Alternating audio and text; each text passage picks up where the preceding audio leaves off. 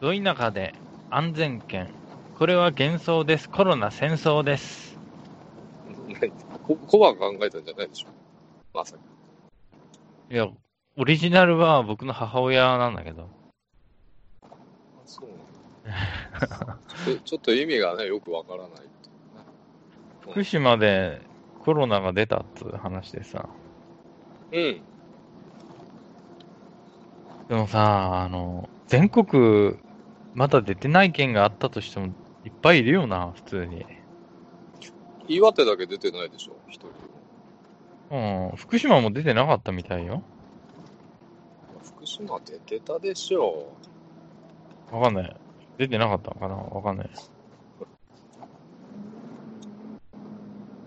それで？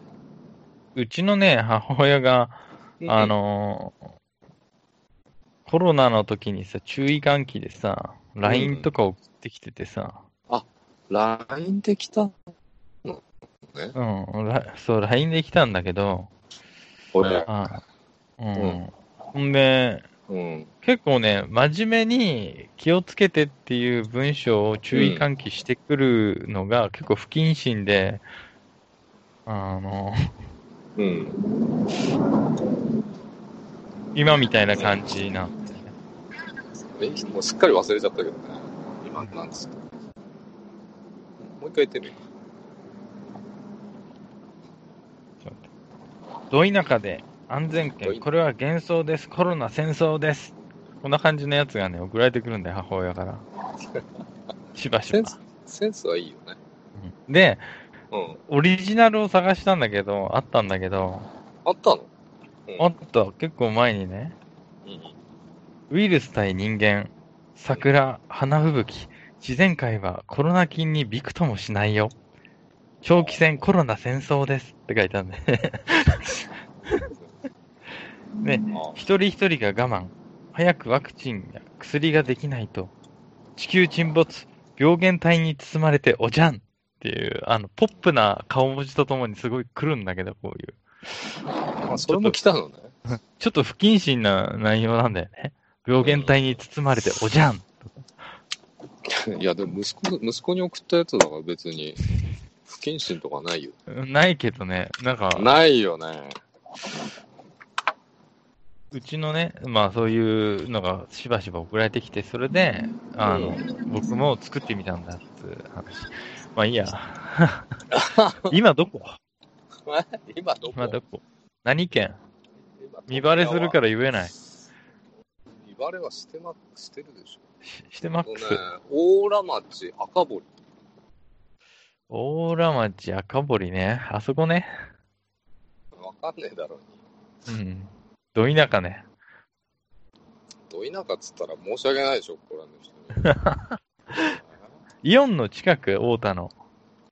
大田のイオンはだいぶ遠いよ。20キロぐらい離れてんじゃあ、そんな遠いない大浦町だよ、大浦。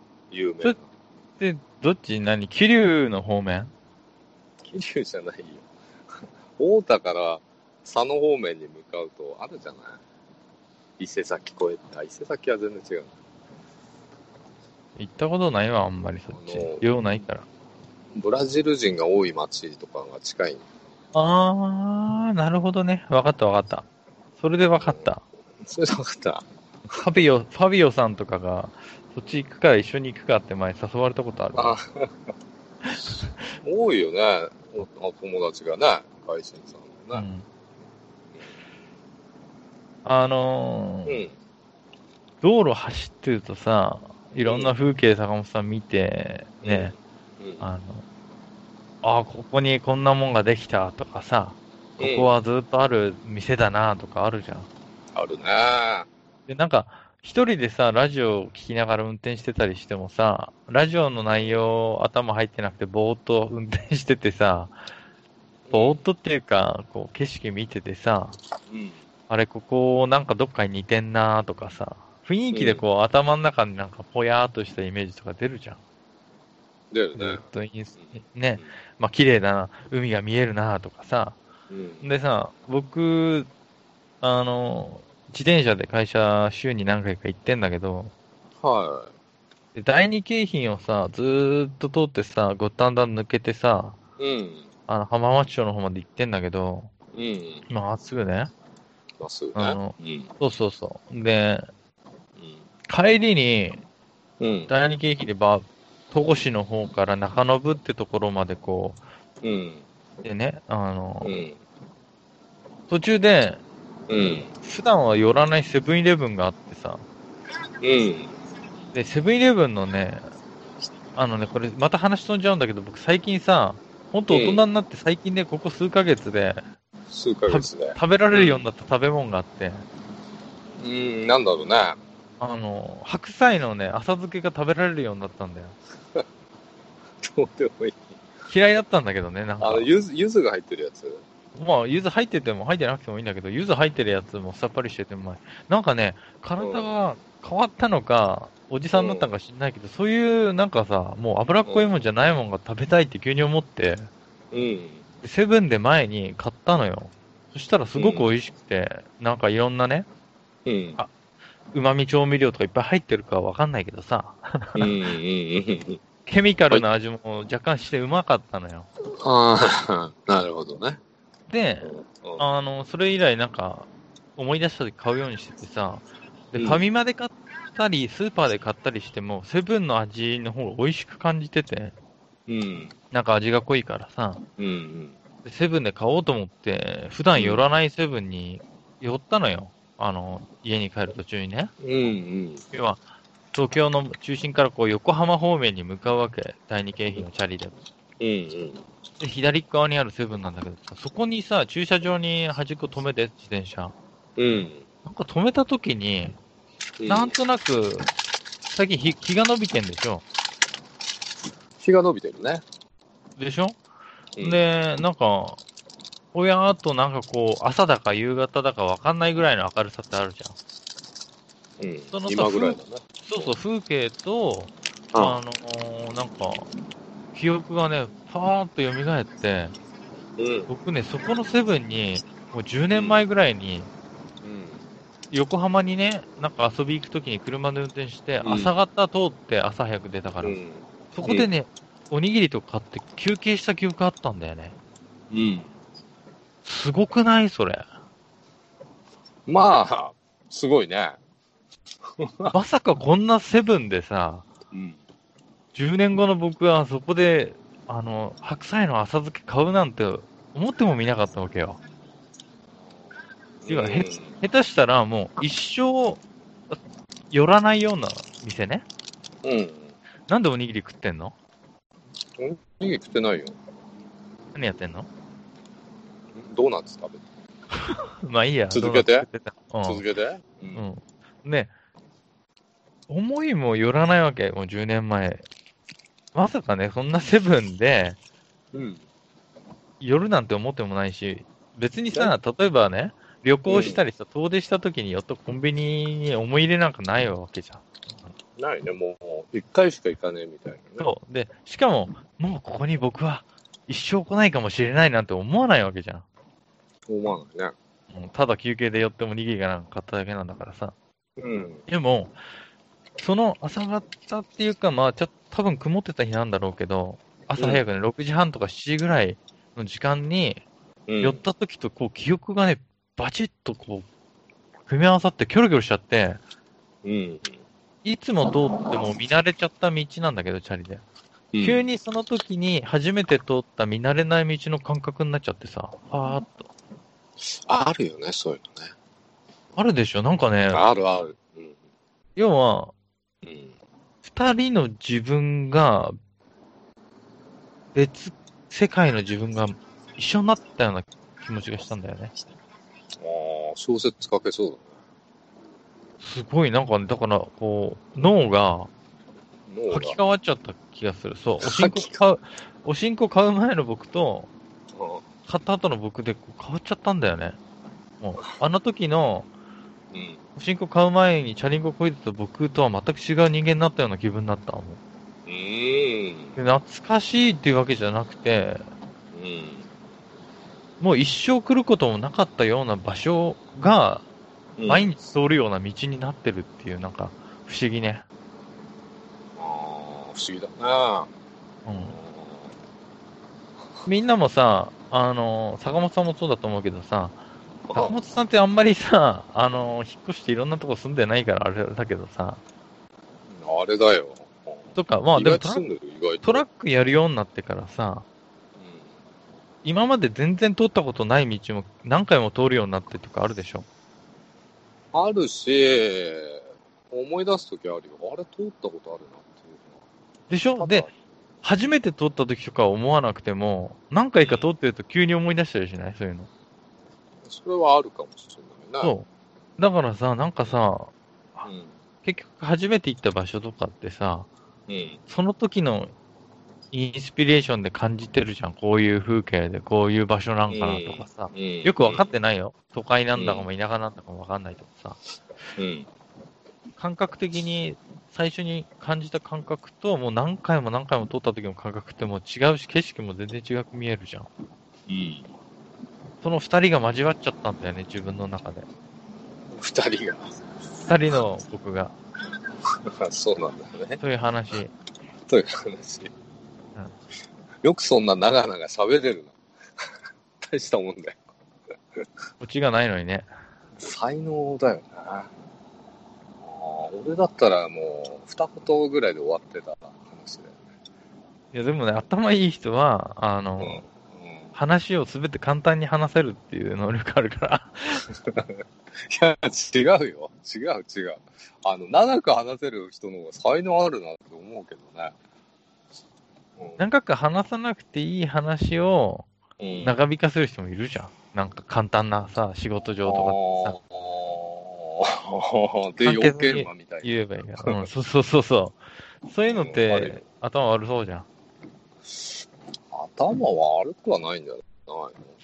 大したもんだと思うよ、俺からすると。俺そういう能力ないから。ゼロだ。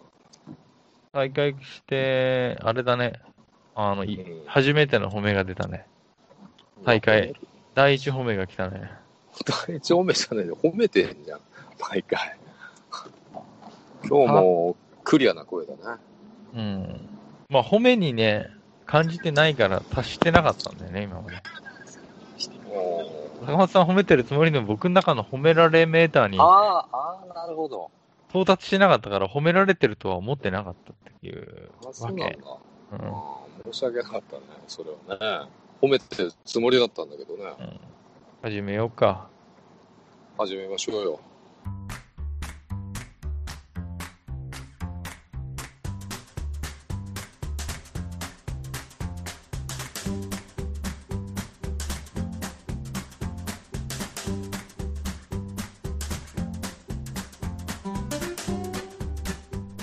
疲れ様です。小林です。お疲れ様です、坂本です。後先ポッドキャスト、リターンズです。あ新しいシーズンなんだね。いや、違うけど、あ戻って、あ、戻ってきた。戻ってきたよ、つうことで。ああ、戻ってきたんだね。ああ、2でもないんだね。うん。はい。なんかコロナでさ、第2波だとかさ、第3波だとかあるけどさ、もうさ、ずっと波来てるからさ、あれだよね来。てる。うん何波とかもう言わなくていいよな。うん会社に来てる？波。会社に来てない。坂来られたら本さん、困るんだ。坂本さんの生活圏とか坂本さんのさ、なんかさ、うんうんあの、生活に影響するとこになんかコロナの影響ってあんの？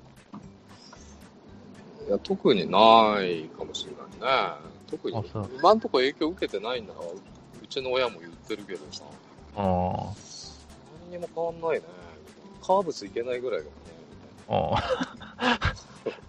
あとはなんか、あ、どっか坂本さん遊び行けなくなったとかなんかないだからさ、コロナの影響でさ、まあ、うん。劇場関係とかさ、まあ今ようやくできるようになってきたのかな？劇場って何？あの、シアター座とか、あの、ローズ座とかそういうやつ？あの、芝居小屋のこと？そういうやつもありの、この、アイドルたちのね、うん俺らが行った AKB 劇場もあるじゃない。まだ見年経ってないのよ。あそこねじゃないよ。あそこね。うん。だからコロナ中ね、最初の方は、あの、劇場無無人でね、うん。普通にやって、あの、YouTube で無料配信とかやってて、ああ、いい心があれだね、と思ったんだよね。うん。うん。まあ最近はあの、OUC48 とかでね、あの、YouTube とかいろいろ配信やってるけどね。何 ?OUC って何の略おうち。おうち。おうちです。おおうちね。おうちね。ああ、なるほどね。ああほぼ、ほぼ見てないんだけど、え 熱冷めたんかいっていうね。ー、食べてるでしょ？あ明らか。うーん。だからね、もうシングルも出てないんだけどさ、前回のシングルでさ、うん。あの、山内美月ちゃんって16期生がね、センターをやったわけよ。僕知ってんの？それ。え？僕のこと知ってんの？その人。行ったじゃない !16 期生公演。じゃあ、その人は、見てるのよ。僕のことをし見てるってこと？その人は。僕のこと見てるってこと？まあ、まあ、記憶にないと思うけど、見てるだろうね。うん、すごいくない？そんだけすごいくない？どんな人だろ調べてよ、せめて。う山、や山内なんだっけ？たけるだっけ？山内健じゃないよ。誰？山内美月、ズッキーでしょ。水木。ひらがなででくかな？あああ、なんか見たことあるな、この人。あ。いや、見たことあるでしょ。見てんだかへえら。クルルンだけじゃないよ。え、16期生は。ハリマは？やめたでしょ。は、ハリマだけハリマっていう。ハリマと鈴木くるみさん以外に記憶にないからな。すごいないですね。うん、まあ、それはしょうがないかなと思う。えー他も活躍してる子結構いるんだけどな。この人がどうなったの？センターになったって？センターの失恋ありがとうって曲でね。えー、センター、大抜擢ですよ。そんなんないし、ないかね。今まで。なんで、だってセンターって大抜擢なんじゃないの？基本。よくわからんけど。まあ大抜擢だね。大抜擢だけど、その、先輩たちが大体やるじゃない。そんなまだだって、見に行って何年経つ？え ?4 年ぐらい？そんな経ったか？いや、経ってないかも。だけど、僕が東京に行く前じゃない？いや、違います。後先2ぐらいの時からだから、そんな2年ぐらい経っ、2年も経っ、2年経ったか？だって車でなんか行った気がするよ、劇場に。うん。私はまだ、佐野にいたかな。いた頃だから、さ佐野の田舎にいたかな。そう、ど田舎です、コロナ戦争ですのとこいたわけ。生きてきたね。うん、まあ、す、背伸びたんじゃない？知らないけど。適当。でもね、ちょっとこれ、これね、はい僕のこのイメージしちゃっていい？これ。うん山本瑞希さんの。僕山プロファイ山内。山内。山内瑞希さんのプロファイリングシーこの顔面から、顔面から？うん、いいよ。彼女はね、彼女はね、リボンが大好きなんじゃないかなって思うんだよね。リボン結んでたのかな、プロフの写真が。で、多分、リボン好きを公言したことから、うん。失恋ありがとうのミュージックビデオの衣装にはベレー帽の後ろや胸元にリボンが付けられたほかメンバーの衣装にもリボンが付けられたんじゃないかなと思ってんだい。や、読んだよね、それ。明らかに。え？ずる いっすよ、読むのは。読めないんだよ、運転中で。いろいろ。携帯いじれないんだよ。ウィキペディアに書いてあったよ。あ、ウィキペディアに書いてあって。高見菜みたいだね。リボンといえば高見菜だ。リボン似合わなさそうじゃない？あの人。いや、背が、背がちっちゃいから、ちょっとでも、こう、っていうので、始めたって聞いたような気がするリボン、タッパ伸ばせんの？ちょっとかさ増しできるんだよ、2, 2センチぐらい。ああの頭のてっぺんに、こう、でっかいリボン。でっかいリボンだよ。あ。でかいリボンね。はあ針線二つくっつけたみたいなぐらいのサイズ。そうそうそう、そんな感じ。何の話してんだよ。えそー、なんかこれは一部の人しかわかんないけど、う。うん。この出来事はすごいということなんだね。異例の出来すごいな見事だな。に行ってんだよ。見に行ってんすよ。公演を。うんうん。いや、だじゃんけんで勝ったとかそういうわけではないんだ。そういうわけじゃないよ。えーまあ、その、前のシングルでもさ、あの、矢作萌香ちゃんってね、あの、ドラフト3期生だっけ ?2 期生か。の子が大抜擢だったんだけどね。卒業しちゃったよね。えー、そうなんだ。うん。まあ、いろいろあったんでしょオブカッターの子？う。カッパの子ね。えー、でもじゃあ、センターになるってのはどういうことかっつうと、うん。まあ、今後を担うということか。そうでしょう。ねえあんまりうまく喋れないですけど。うまく喋れないとちょっと、ポッドキャストはできないんじゃないの？コバあっての、あれじゃないですか。えー、な、この人さ、知り合いではないの？坂本さんの。なんで知り合いなんだよ。どういう流れでそういう？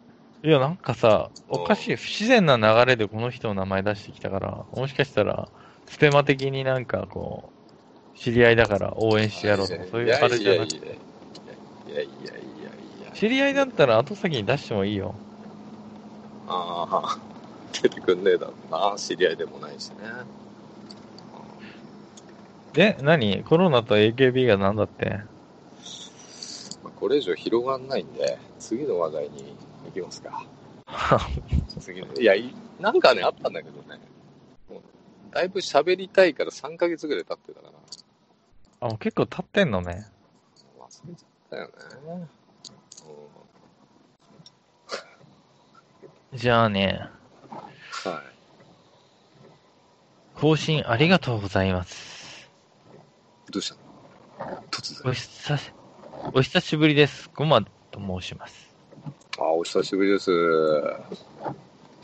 いろいろと大変の中、更新ありがとうございます。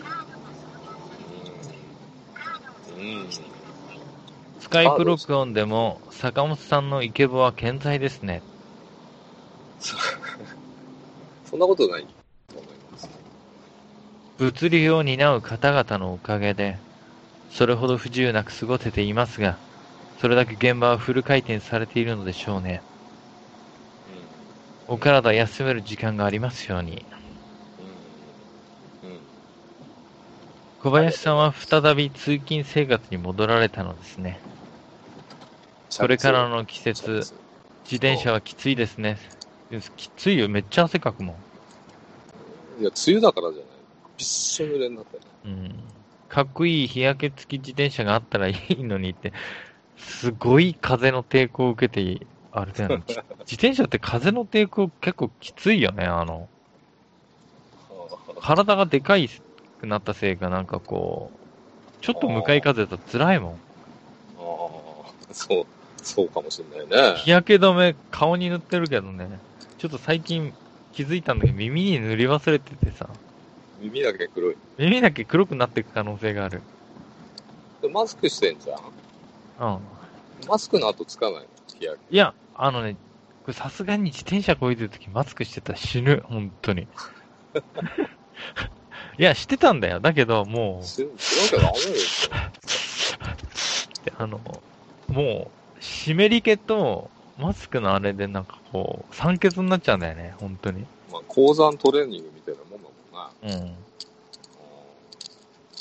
別にね、何か目指してないからさ、そこまで追い詰めなくてもいいかなと思って。だってどうせさ、コロナがうんぬんよりも排気ガスとかやばいからしてたいんだけど、うん。そんな僕が吐いたコロナの菌なんか排気ガスに飲まれて、うんおじゃんでしょ。そういうこと言ってんじゃない軽、軽々しく。まはあ、で、えーっとね、暑いのが苦手な私としては、これ私ってのはあの、ゴマさんのことね。い。うん、分かってる。どうか生き延びてくださいと願うばかりです。うん、ありがたいですね。ところで、マスクをつける習慣がなかった私は、うん。ようやく違和感なくつけられていられるようになったのですが、うん。馴染みすぎて最近ではコーヒーを飲むとき、マスクではなくメガネを外して、あ、違う違う、これじゃない、とやらかすことがあります。お二人はこれじゃないというエピソードは何かありますか？それから6月といえば小林さんのシーズンですね。ツイッターの写真のような明るくて清々しい何かいいことがありますように。それでは、ということで。はい。はい。ありさん、すみません。あの、早速ね、僕らが。もう。久しぶりにね、撮って話すことないんだろうなっていう危機感を感じて、さっと送ってきてくれたんですよ。いや、山のようにあるはずだな、本当な。喋ることは。だけど、その山が、ねうん、山を崩すには岩盤が硬すぎて思い出せないんだよね。思い出せないのよ。そう、崩したら、ザーって出てくんだよね、話したいこと結構。そう、ザーッと出てくるんだけど、で、大体あの、録音ボタンを停止して、うん。終わりってなったら、ザーって出てくんだよね。そう、ザーッと出てくる。そう止めた後のね、話の方が面白いような気がする。うん、確かにそうなんだよね。もったいない、もったいない。なんかさ、ああれだね、コーヒー飲むときマスクじゃなくてメガネ外しちゃうってこれすごいね。で、マスクが、あっちゃーってなるのかな。マスクにジューってなって。や、やばいでしょ、コーヒーってマスクやったら。でもなんかさ、これ、はわかるね、行動の心理が分かって、これ、メガネかけたままコーヒー飲むとメガネ曇るから、い。うん。心理的に多分、ファッとこうメガネを外してしまったんだと思うよ。マスクじゃなくて。ああ。そうなの？わかんないけどさ、まあ、あの、これじゃないってエピソードどういうこと間違っちゃったってことかな。なんかないの？坂本さん。発信するとき、ドライブじゃなくてパーキングでブーンブーンブーンってやっちゃってこれじゃないって。あ、そんなのあるよ、いくらでも。あのさ、あの、群馬とかさ、栃木とかのセブンにさ、プリ突っ込んでんのはさ、大体これじゃないエピソードだよね、あれ。違う、違うってやつでしょ？多分、バッバッグに入ったまま、ブンっていっちゃったんだよね。これじゃない。そりゃそうだよ。で、ブレーキと間違ってアクセルを踏むパターンでしょ？うん。そういう話じゃないでしょもうちょっとライトなやつでしょもうちょっとライトのなんかないの？うん、出そうで出ないんだよね。出ないよね。いつこれね、ちょっと考えてたんだけどね、出ないんだわ、なかなか。え考える時間あったんでしょ？うん。だけどね、まあ、ありきたりすぎてさ、うん。つまんでんだけど、あの、洗顔料と歯磨き粉間違えてつけることはあるよ、なんというか。つけるまでいかないでしょその手前で気づくじゃあ違うな。いや、口の中入れて普通に、そんなやついんの？やったことない。ないよ。あのね間違ってさ、こう、持ち上げるぐらいで気づくよ、普通。いや、あのね、洗顔料で口の中磨くとめっちゃさ、なんかさ、膜張るんかわかんないけどさ、洗い流してもさ、なんか、舌についた洗顔料のなんか、細かいのがツルツルになっちゃってさ、変な味がずっと残るよ。ずっと磨き終わってから気づいたってこいや、ガシャガシャガシャって3回ぐらいやって、とうん。ふえって吐き出すみたいな。そんなやついたんだ。あるだろびっくり。う。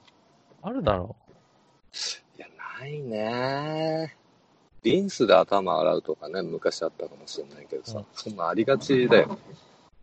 これ誰でもあるでしょ。う。うん。でもリンスつけちゃって、あーってなったらもう一回その上で流さないでシャンプーつけちゃう時もない？ないなぁ、記憶に。ないよね。でも、はい慣れ親しんだ習慣に慣れ親しまない、これ、この話はそういうことなんだけど、そうだ慣ね。れ親しまない行動が加わると、脳がバグるっていう無意識化で。そういう話だよね。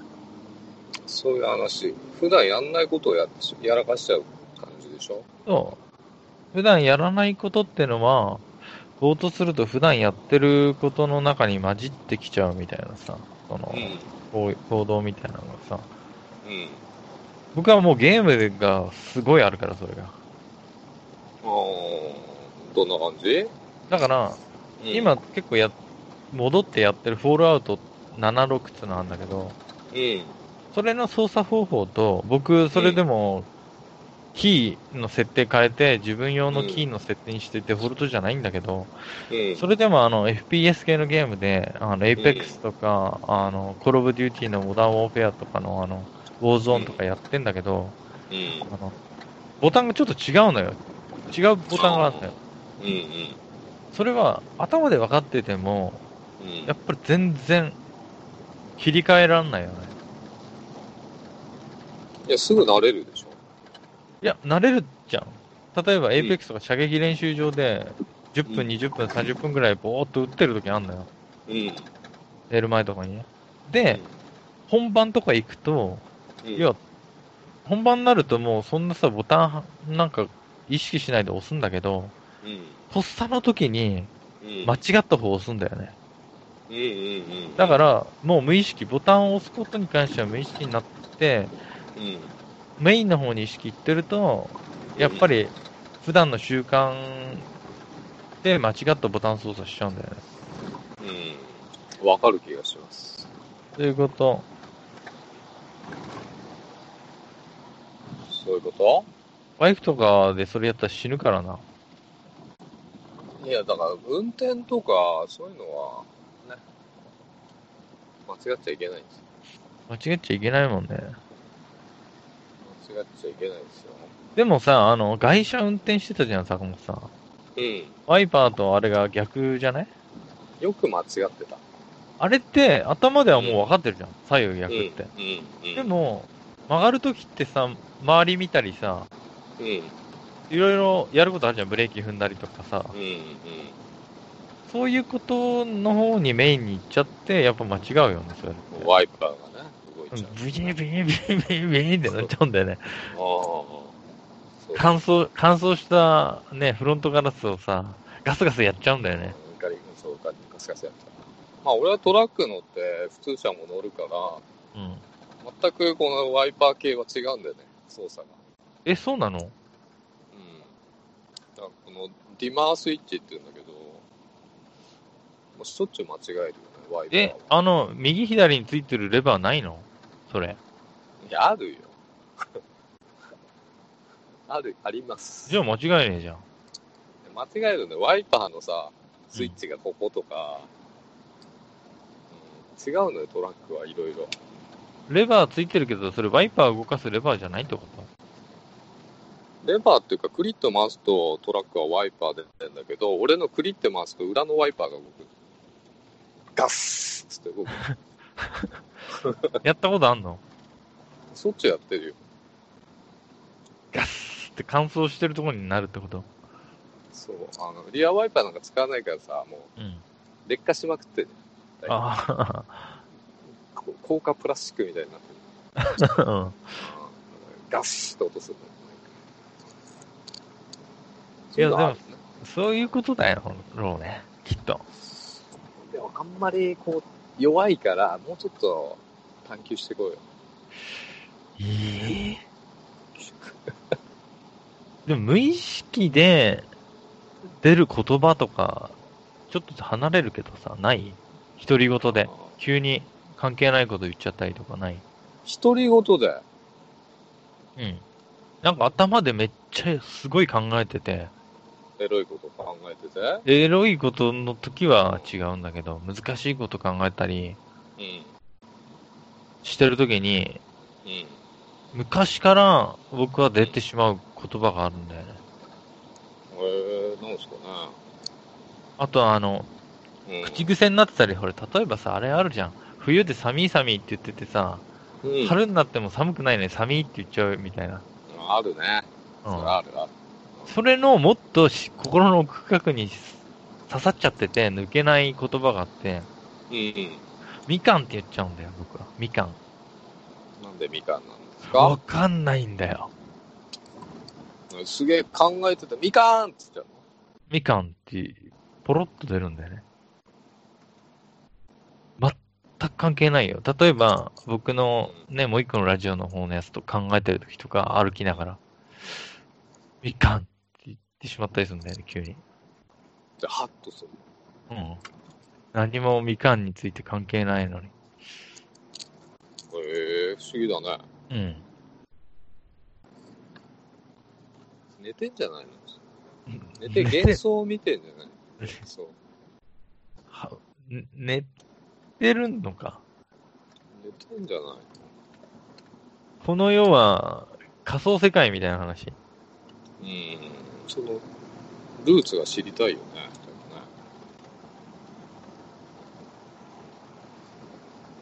でもねでも究極に先輩言ってたけど、うん。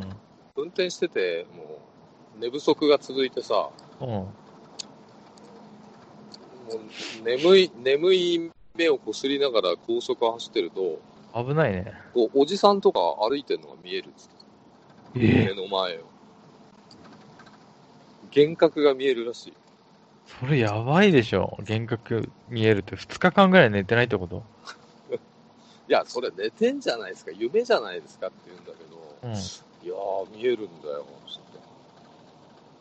ええでも事故ったら危ないじゃんうん。で、これ事故らない方法があるんだよ。何？絶対事故りたくないなっていうのは、うん。ああのーパンツ脱いじゃうんだ。あー。そうすると事故ったら恥ずかしいじゃん。まあ確かに、チンコ丸出しで上ちゃんと来てるみたいな感じでしょ。下丸出しにして走ると、絶対事故れないっつって。じゃあ、真面目に高速道路走ってる大型トラックの運転手が、うんチンコ丸出しで運転してる可能性があるってこと？これは高いよね。えいって脱いじゃうと。うんまあ、また、あの、爽快感もあるらしい。えーでもそれに慣れすぎるとさ、また新たな何かしなきゃいけないんじゃない？もう全裸になって運転すればいいんじゃない？夜だし。絶対、絶対事故れない。うわぁなんかさ、あの。でも運転しながらさ、ペットボトルにさ、おしっこ溜めてるじゃん、トラック運転手。全員がやってるわけじゃないわ。坂本さんやってんの？やってないよ。こないだちゃんとしてんね。うん。いや、なんかね、そのさ、北海道とかでもそうだし、なんか全国でさ、ょ。うん。あの、そのペットボトルに尿を入れたものの投棄がめっちゃ増えてんだって。まあ、で大体おダンプなんですよ。おじそうダンプだよね。おじいちゃん。おじいちゃん。おじいちゃんダンプ。うんうん。ダンプなんだよな。でもあのペットボトルにどうやって尿を入れるのかなって不思議に思ってんだよね、いつもね。でもさ、ほんと、ちょっとガタンってなったら大変なことになるよね。いや、走りながらやらないでしょ。走りながらやるのかな渋滞の時とかやってたりするのかな。そうじゃない？なんかね、コンビニがコロナの影響で閉鎖になったりしてて、閉鎖っていうか休みになって、そう、休むとこなさすぎて、うん。なるっつってたけどね。まあ、そういううこともあになっちゃうるけど、男子はどこでもできんじゃん。さすがまあねに走りながらできないけどね。うちの父親がトラック若い頃やってて、今もやってんだけど、うん。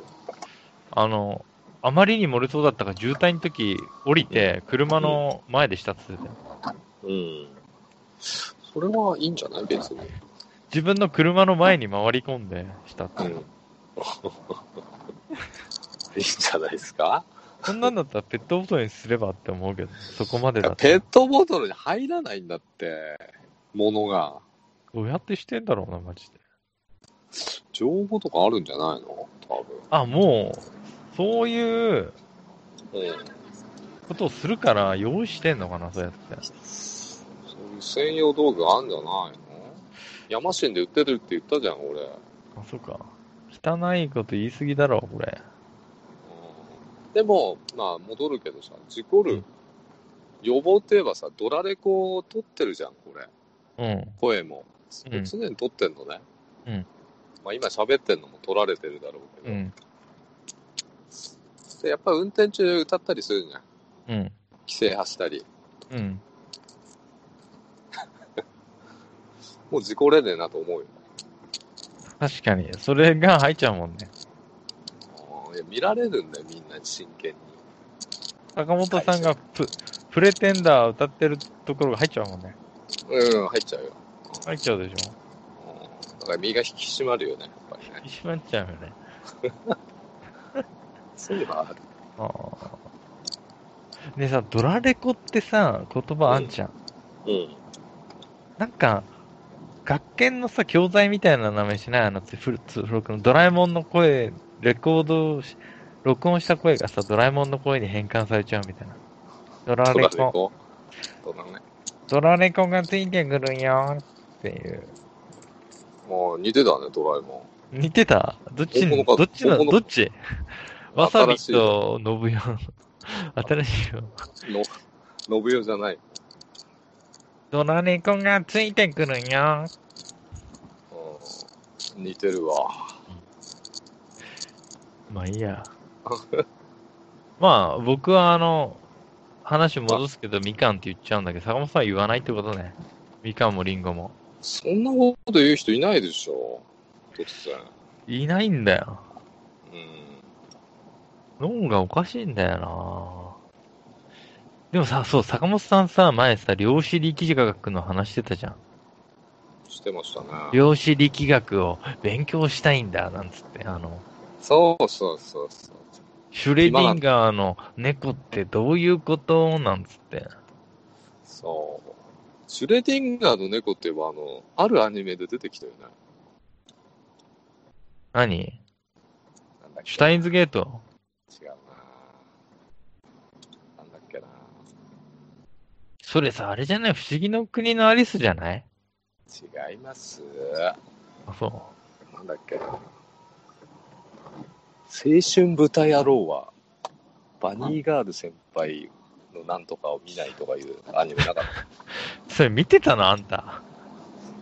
た。なんかね、何気に出てきた。いや、最近あの、のぶたをプロデュースでやっててさ、うん。でフールでのぶたって検索したら出てきた。あで、それで見ちゃったってこと？ちょっと見ちゃった、面白そう。面白いじゃん、と思って。ああ。でもだか3話、3話くらいで、ちょっと一回完結してたから、ここでやめようと思ってやめたけど。いや、それで言ってんじゃないんだよ。量子力学は、あの、量子コンピューターとかさ、ああ。ラジオで喋っててさ、うん。あ面白そうな世界ですね、と。いやー、これね、理解し、できないよ。僕もちょっとさ、なんか調べたけどさ、はい。調べたの？要はさ、量子コンピューターってさ、0と1の計算、今ま従来の計算とはまた違うって言うじゃん。?4 パターンあるとか言うよね。要は、0と1の状態ね。あの、うん。うん。例えば、シュレディンガーの猫と同じで、要は、うん。ある、それが存在するのか、その事象がね、うん。存在しないのか、うん。また、はたまたそれがまだ不確定なのかとかさ、そうそうそう。重なってんだよね、事象っていうのは。それで、うんコンピューターの計算も、い0か1かだけじゃなくて、0でもあり、1でもあるっていう不確定な状況みたいなのを計算に加えるっていうことなんでしょう。意味がわからないけどね、言ってる。そうそうそうそう。意味がわかんないけどね、うんそれをどうやって作るの？みたいな、コンピューターを。それがわかんない。でさ、なんか、あの、若干さ、とんでも科学みたいな話でさ、量子力学っていうとさ、あの、うん。あの、スリット実験ってわかる？うん、スリット実験見たよ。見た？動画かなんかで見た見た見た。観察すると変わるんです、結果がみたいな。そうそうそう、あの、ね、光の光子、光子って子ど、光の子って書いてあの、ファントムね。うん。うん。あれパーってスリット、スリットってこう、な、なんだ前や、紙のに開けた細い隙間に通して、それで反対側の壁にぶつかって、どういう風にぶつかっていくかっていう、どどういう図柄ができるかみたいなあれでしょ？そうそうそうん。う。で、光子っていうのは、まあ、あの、波の性質があって、うん。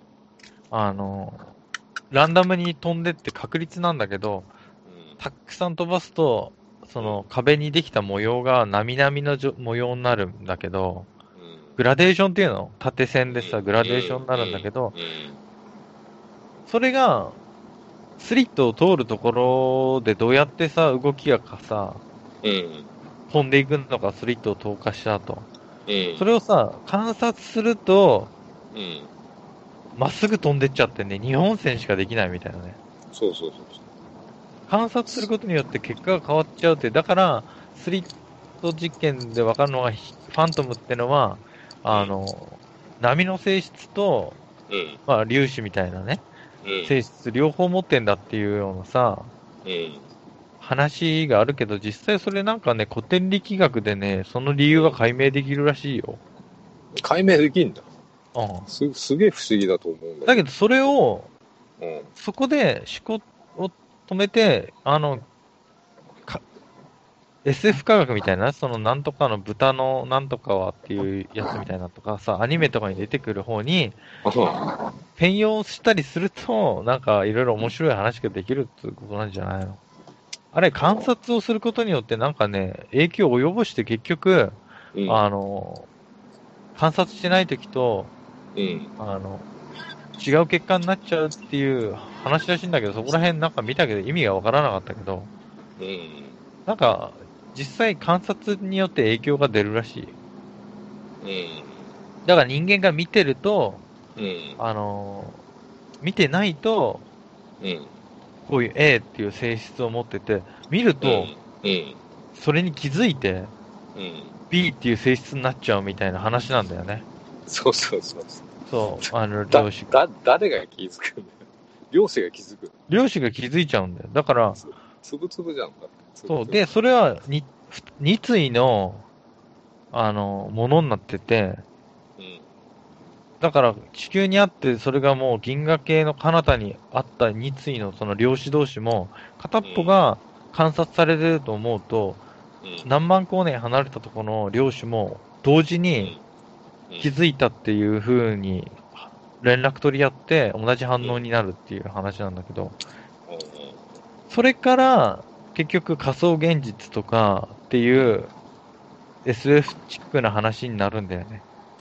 要はこの世界は、あの、要は観察してると、うん。そこの事象っていうのがうん。目の前に現れて、見てないところっていうのは、なんて不確定っていうか、うん。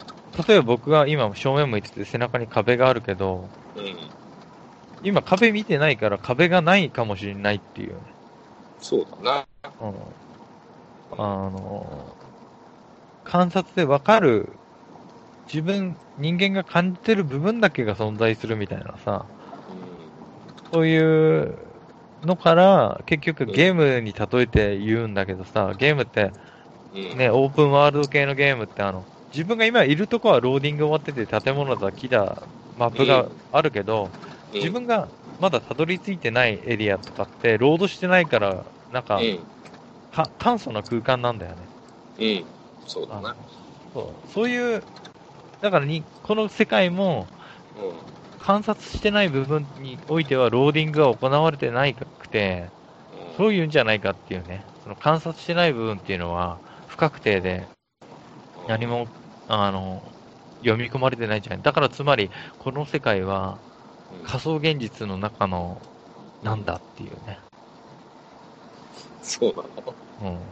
マトリックスみたいな状態になってんだ現実は。マトリックスどっちなの？あれ、現実は。現実は、あの、なんかあの、プラグサスでしょ。プラグ殺そうだよ。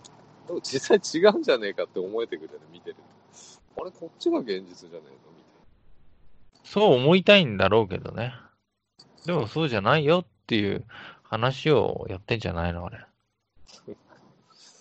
よくわかんない。理解できない。はまあでもさ、人って知覚してる世界っていうの、見えてる世界、い。うん。見えてるものしか知覚できないからさ。だから、見えるものしか信用し、目で見えるものしか信用しないとか言うのはそういうことなんでしょうーん、というか、目で見えなくても知覚っていうか感覚でさうん、感じれるものしかうん。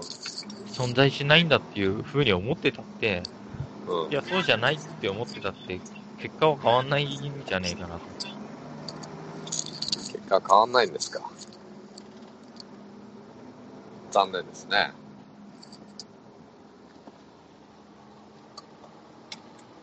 だから、例えば、昔のね、僕がほら、あの、シェイクスピアとかなんかやってんだけどさ、勉強してるっていうか、その当時のさ、感でももう、わかっ、とっくの昔に論じられてる話なんだけどさ、うん。例えばあの、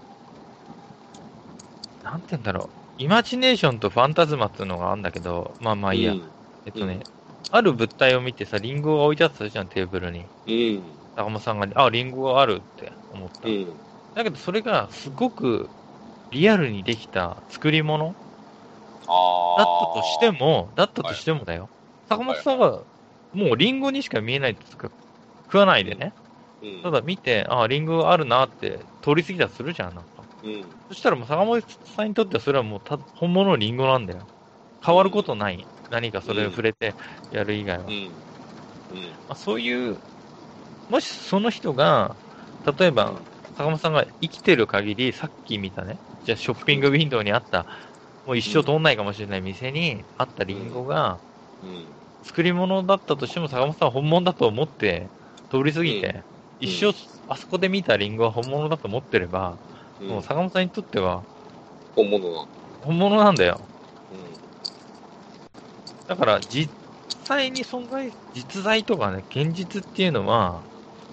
基本的に正確には認識できないっていう前提があるっていう理解、物事に。うん。うん。うん。面白いね。そのリンゴの話聞いたことあるんだけど、どっかで。うん、昔からあるんじゃないかな。だけど、これ、イマジネーションとファンタズマっていう、うん。あのー感じなんだけど、このシェイクスピアのね、人生劇場の達人って本にも書いてあるんだけど、これ読んでる人もいるかもしれないけどね、うんあ、の、イマジネーションが作り出したファンタズマこそ現実になるっていうことだよね。うん。ファンタズマっていうのは、その、その人にとっての現実みたいなもんだよね。だから、言い換えると、ここにも書いてあるんだけど、うん。うん。その人が現実なんていうものは、見る人によっていかにようにでも変わるっていうものの相対っていうの。うん。そのリンゴを置いた人は作り物だと思って置いてるから、偽物という、その人の現実と坂本さんは本物だと思った現うん。実。うん。いろんなものがその一つの事象においてもうん。あるってことなんだよね。うん。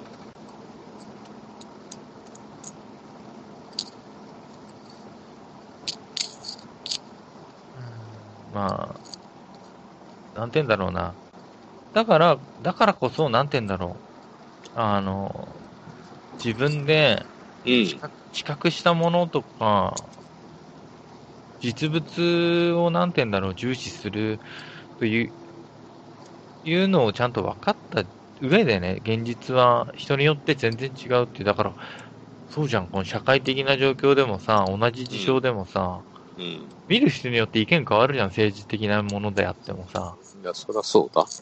うん。だからそれはもう、是正されない限り、その人にとっても現実だし真実だから、それを分かった上でね、そこで止めるんじゃなくて、あの、その先、心の中で、うん。そういうのをちゃんと分かった上でものを見るのと、うん。そこを分からずに、これは真実だ、あいつが言ってることは嘘だっていうのとは、全然世界の見え方が違ってくるよっていうのを、うん。もう400年以上前にこういうこと考えてんですね、みんな。うん。すごいね。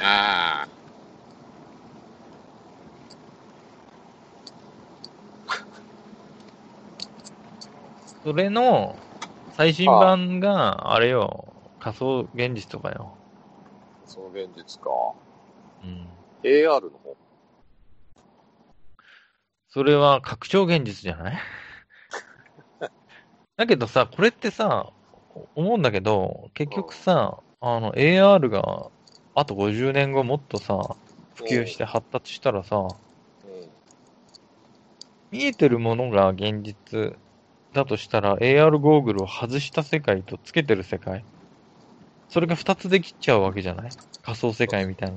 とげ現実と呼ばれる世界と仮想と呼ばれる世界、作られた世界。うん。でも、果たしてどっちが、その人にとってだよ。うん。現実なのか仮想世界なのか、もう決めるのは、その人の心になってくるんじゃないかなって思う。そうなっちゃやばいでしょまあ、なんか、あの、う。うん。さっきのさ、シェイクスピアの時代の話とか出すとさ、いやいやしちゃうかもしんないけどさ、うん。言ってる人も、坂本さんうんも大丈夫かな、大丈夫、さ大丈夫。あの、人生は、もう、芝居のこう舞台だみたいなことを言う言葉とかあるじゃん。あもう。人生ってのは。もう、うん。その世界に生まれたら人は演じ続けるみたいなさ、うん。うん。その舞台の上でどう跳ね回るかっていうようなさ、うん。まあ、こんな似たようなこともアニメの幼女戦記でカッコつけて言ってたけどさ、うん。あのね、うん。面白い話があってさ、あの、エリザベス女王の、まあ、うん進化、まあ、うん結構、あの、引き立てられて、あの、よくされてた人で、ウォルター・ローリーって人いんだよ。うん。ウォルター・ローリーって人は、あの、アメリカの大陸に冒険行った人で、最初にあの、新大陸っていうね、移民の地を築いた人なんだけど、うん。多分知ってる方も多いと思う。あの、ロアノーク植民地事件というのがあって、うん。あの、これね、アルマダの海戦のちょっと前に、その、アメリカにね、イングランドから行って、植民地をいろいろ作って原住民とかとのさ、うん。あの、ルールとか作ってなんかこう、これからね、そういう貿易したり、まあ、そっちで資源を集めてったりとかやろうとして植民地作ろうとしてたんだけど、うん。ロアノーク植民地っていうのは、なんか、植民をする人、なんか入植者を運んでね、イングランドから新天地行きたいって人。その人たちを置いて、で、物資を、また本国に取り行くって言って一回帰ったんだけど、うん。アルマダの海戦始まっちゃって帰れなくなっちゃったの。うん。でようやく戦争終わって何年後かに帰ったら、うん。そこの村に置いた人たちが全員いなくなっちゃったんだよね。ええそういう事件あるのよ、ロアノーク植民地事件っていうのまああんだけど、うん。まあそれで有名な人で、ウォルター・ローリーってあれでイングランドにタバコ持ち込んだ人だよ。うん。この人は、有名なね、詩人でもあって、うん。冒険家でもあるし、うん。あの、人生についてこういうこと言ってんだよね。人生とは何か？情熱の芝居だって言ってんだよね。うんシンプルだね。母の子宮はいわば楽屋。この短い喜劇に衣装をまとって出演すれば、鋭い目利きの客は神だ。死体を演じる者を座ってじるじっとご覧になる。うん。追求する太陽から我らを隠してくれる墓は、芝居が跳ねて引かれたカーテンのようだ。こうして我らは最後の休息まで演じ続ける。うんた、だ、死は本物で芝居ではない。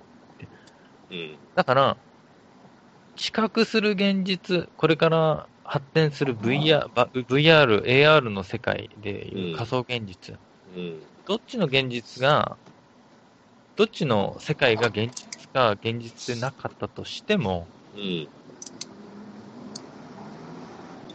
死だけは現実だっていうようなね。ええ死だけは本物で芝居ではんで、死死だけからは逃れられないんだよね。仮想だろうが現実だろうが。ああ。そうなんですね。だからさ、ほんと仮想現実がさ、すごくなってさ、うん。栄養補給のためだけにさ、例えばだよ、株で稼いでるマネーをこう動かしてさ、うん。外に出なくてもお金が入るようなシステムを自分で作って、うん。あの、仮想現実の中でずっと生き続けるみたいなネットの中でさ、うん。ことも可能なわけで、たまに栄養補給とかね、ご飯食べるのに、うん。ゴーグルを外して、食べて、で、また戻っていく世界に、自分の世界に。うん。その人にとってはもう現実がどっちかってなったら、仮想現実の方になってしまうかもしれない。うん。でもそういう人も出てくるかもしれない。うん。その人がそう言うんだから、そっちが現実なのかもしれない。うん、で、仮想現実の方の世界にも人間関係とか、うんある、ある一定の社会的なルールとか絶対気づかれていくと思うんだよね。うん。ゲームの中でもさ、いろんなオンラインプレイヤーがいれば、その、用意されたルール以外もなんか、ルールってあるうん慣習みたいなのが気づかれてて、ここのルールを破ってはいけないみたいなのとかがね。きっとそういうので、広大ななんかネットの方の世界にも、もう一個の世界が築かれる未来がもう少しで来るんじゃないかって思って歩ってたら、みかんって言っちゃったんだよね、この間。横断歩道渡ってて。今言わないじゃん。喋ってるからね、頭の中で考えてたら、そうなっちゃったね。頭の中でみかんって出てこない？喋ってる時。いや、そう言われると今、みかんって文字がすごいふわっ、ふわっ、みかん、みかん、みかんってなってるよ。今ひらがな？漢字？ひらがなだね。僕の言うみかんはひらがな。あの、漢字で言う喋ったことは一回もない。生まれてから一度も漢字でみかんって喋ったことはない。ってことは、幼い時のなんか体験が関係してるのかね。知ってるかね。まあ、今までの人生で僕みかんで溺れて死にそうになったこと何回もあるから、そういそんな人う、いるんだね。そんな人いるんだ。だってさ、みんなさ、みかん食べるとき皮むいてさ、口に入れて食べるじゃん。うん。で僕ちょっと飲み込みが悪いのか、噛むのが下手なのか、うん。溺れそうになっちゃうんだよね。だって坂本さんだって剥いてさ、そのまま丸々一個入れて食べるじゃん。うん。うん。どうやって食べるの？いや、最近はやっぱ体にいいから皮ごと全部食べる。一房一房。皮剥かないってこと？外のオレンジ色のは剥きますよ、もちろん。む、剥いて、そのまんま丸々口にボンって入れるでしょ、坂本さん。丸ごと？うん。入れるわけないじゃん。溺れちゃうよ。そうなんだよ。僕はね、どんなにでかくても一口で食べちゃうから、何回も溺れそうになってんだけど。溺れるって言わないんですよ、しかも。いや、マジでやってみ？やらないよね。やってみ？やってみんじゃないよ。一房一房食べなさい。一回やってみてほしい。あの、新しい世界が見えるから、食ってる時に。新しい世界。うん塩をねそう死を本当に感じる時がある。後ろにあの死の影が立つ時がある。みかん食って。いや、もう50だからさ、この演技力が弱ってるからさ、うん。死んじゃうかもしれないから、だからみかんってジューシーだなーって思うよね。ジューシーだよね、みかんって。ジューシーだよね。うん。ジューシーだ。声出したくても、どんどんとね、あの、ジューシーな果汁がさ、喉の奥に流れ込んでくるんだよね。滝のように。うんそうだなチンチンパンジーみたいに食ってさ、一口で。あ、そうそう、あのさ、あの、たまに動物の動画とか YouTube で見てんだけど、うん。あのね、チンパンジーとかね、一口で食ってなかったわ。半分に割って食ってた。そうでしょ？失礼なこと言っちゃったよ。小林より賢いんだよ。溺れてなかったもん。一口でいったら溺れちゃうなっつって。割って食ってた、普通に日本ザルもね、なんか、二房ぐらいずつぐらい食ってた。まあそうでしょうね。いやー。なんかないの？こんな感じかな？もういい？うんじゃあ次回はうん。ゲゲーム理論でお願いします。いえー。専門分野じゃないっすよ。全然。えーじゃない。まあゲーム理論ってさ、みんなさ、自然にやってることだと思うよ。普通に。無意識のうちに。無意識のうちにやってると思うよ。それを別になんか特段さ、意識してやるとすごいいいよっていう本とかあるけどね。うん。大体やってるだろう、あんなの。気に、気になるわ。まあ、それは次回解じゃあ次回説、を交えてやろうか。そうだね。うんで、その次は、あの、仕掛け学とかね。え、何？なんでもないっす。まあ、そうだね。その次はさ、あれだね。うん。日本猿がさ、海でさ、さつまいもをさ、塩水で洗って食ってたっていう動画を見たんだけどさ、うまそうじゃないっえーていう話しようぜ。案そ外。れいいね。それいいね。塩味聞いてうまそうだよね。うまそううんだね。甘みが引き立つよね。引き立つよな、あれ絶対。超賢いと思ったよ。それについて深く考察していこうかなと思うんだ。あいいと思います。まあいいや、それじゃあ、あの、今日の相手は小林と、坂本でした。おやすみなさい。おやすみなさい。